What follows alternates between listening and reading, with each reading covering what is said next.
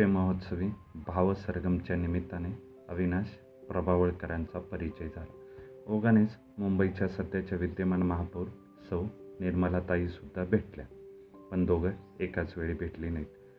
सौ निर्मलाताईंची भेट महापौरांच्या बंगल्यावर झाली. महापौरपद मिळालं म्हणून चेहऱ्यावर आडत्या तर सोडाच पण त्याचा डौल रुबाब ह्यापैकी कशाचा मागमूसही नव्हता.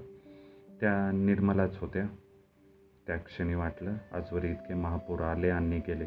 कारकीर्द संपेतो त्यांना स्वतःचे पाय राहिले नव्हते. खुर्चीच्या पायांनी ते वर्षभर वावरले. मात्र चार पायांनी नव्हे त्यातले दोन पाय वगळायला हवे काही सन्माननीय महापौरांचा अपवाद वगळायचा. निर्मलाताईंशी गप्पा गोष्टी करताना मात्र नक्की वाटलं महापौरांची खुर्चीच एका वर्षात ह्या निर्मलाताईंचं सौम्य व्यक्तिमत्व सौजन्य आतिथ्य साधेपणा हे सगळे गुणधर्म शोषून गेले. आणि एका वर्षानंतर निर्मलाताई निर्मलाच राहतील. वहिनीच्या बांगड्यामधील सुलोचनाबाईप्रमाणे वहिनीच राहतील. अविनाशजींनी तर एक संदेशच दिला केवळ मला नव्हे तर ज्यांना ज्यांना आपण सामान्य वाटतो अशा सगळ्यांना. आमच्या भेटीत महापालिका आणि माझी नोकरी हा विषय निघणं अपरिहार्य होतं. दीनानाथ नाट्यगृहाचा मी आर्किटेक्ट आहे हे तोपर्यंत त्यांना माहिती नव्हतं. मी म्हणालो तुम्ही अशा यंत्रणेत नोकरीला असलात की तुम्हाला वैयक्तिक श्रेय मिळत नाही. मी त्या वास्तूकडे विटा सिमेंट लोखंडाने उभी राहणारी वास्तू ह्या पाहुणेनं कधीच पाहिलं नाही. पडद्यालाच टाळी घेणारे नेपथ्यकार भूश्री भूश्री काळ्यांचा ब्रश मला पेलला. कथाकथनाच्या एका जाहीर हाऊसफुल समारंभाचे अध्यक्ष गदिमा. ह्यांनी माझी व्यथा दूर केली. त्यांनी श्रोत्यांना सांगितलं नैफेत्यकार बापाचा कुंचला मुलाच्या हातात लेखणी म्हणून आला आहे. मी नाटककारही होऊ शकलो नाही म्हणून रंगदेवतेने मला सिमेंट वाळू विटाच्या माध्यमातून तिची सेवा करण्याची संधी दिली. पार्लेकर रसिक माझ्या कथकथनाला कितपत उचलून धरतील आणि किती वर्ष ते मी सांगू शकत नाही. पण त्यांच्यासाठी मी कायमस्वरूपाची एक वास्तू बांधतोय ही भावना होती. रात्री अकरा बा वाजे बारा वाजेपर्यंत मी इलेक्ट्रिकल इंजिनियर माळी नेरुरकर त्याचप्रमाणे माझे सहकारी आर्किटेक्ट भालेराव ह्या सगळ्यांनी घड्याळ दूर ठेवून काम केलं आहे. ह्या कामात सगळ्यांचा मोठा वाटा आहे पण नोकरीत आमच्या नावाच्या पाट्या वास्तूवर लागणार नाहीत. चार्जशीट देण्याची वेळ आली की यंत्रणेला एकटा माणूस सापडतो. प्रभावळकरांनी विचारलं तुम्हाला चार्जशीट द्यावं? अशी पाळी तुमच्यावर का आली असेल? कंत्राटदार आणि वरिष्ठ अधिकारी ह्यांची एकदा गट्टी जमली. म्हणजे मधल्या माणसाचं काय होतं हे स्वातंत्र्य मिळाल्यापासून प्रत्येक नागरिक जाणून आहे. तरीसुद्धा थिएटरच्या रेस्टॉरंटसाठी कंत्राटदारांनी मला एक अफलातून देखणे टाईल मा दाखवली. मार्बलला मागे सारेल अशी टाईल. रिवाजाप्रमाणे मी त्या टाईलवर शिक्का मारून पसंतीची सही केली आणि साईटवर प्रत्यक्षात वेगळ्याच फरशा बसवण्यात आल्या. मी उडालोच. त्याच दिवशी सर्वात वरिष्ठ अधिकाऱ्याची फौज फाट्यासकट थिएटरची पाहणी. टाईल्स पाहून ते चिडले. मी चिडलोच होतो पण माझ्या चिडण्याला साहेबांच्या खुर्चीचा दर्जा नव्हता अधिकार नव्हता. नोकरीत कधीही मधला होऊ नये.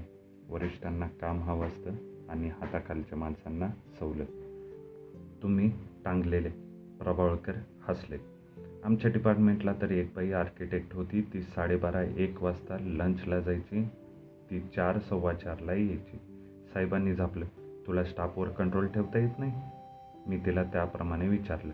तिने शांतपणे सांगितलं बसनं जायचं बसनं यायचं जेवायचं आणि मुख्य म्हणजे घरातल्या सगळ्या गुलाबाच्या कुंड्यांना पाणी घालायचं. म्हणजे इतका वेळ लागणारच.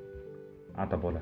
मी रिपोर्ट केला तो साहेबांनी फाडून टाकला. कारण ती व्यक्ती त्यावेळच्या कमिशनरतर्फे नोकरीवर आली होती. बरं चार्जशीटचं म्हणालात ते? फॅक्ट आहे. मी वारंवार सांगितले. मी ॲप्रूव्ड म्हणून सही केलेली टाईल कंत्राटदाराला आणायला सांगा. रिवाजानुसार ती साईटवर हवी. ती टाईल सापडली नाही म्हणे. आणि पंधरा वीस ऑफिसरसमोर साहेबांनी मला चार्जशीट देण्याची धमकी दिली. रिअली मॅजेस्टिक गप्पा ह्या सत्रात नोकरी करणारे लेखक ह्या परिसंवादात हा ही हकीकत मी जाहीररित्या सांगितली आहे. तेव्हा आपला परिचय नव्हता.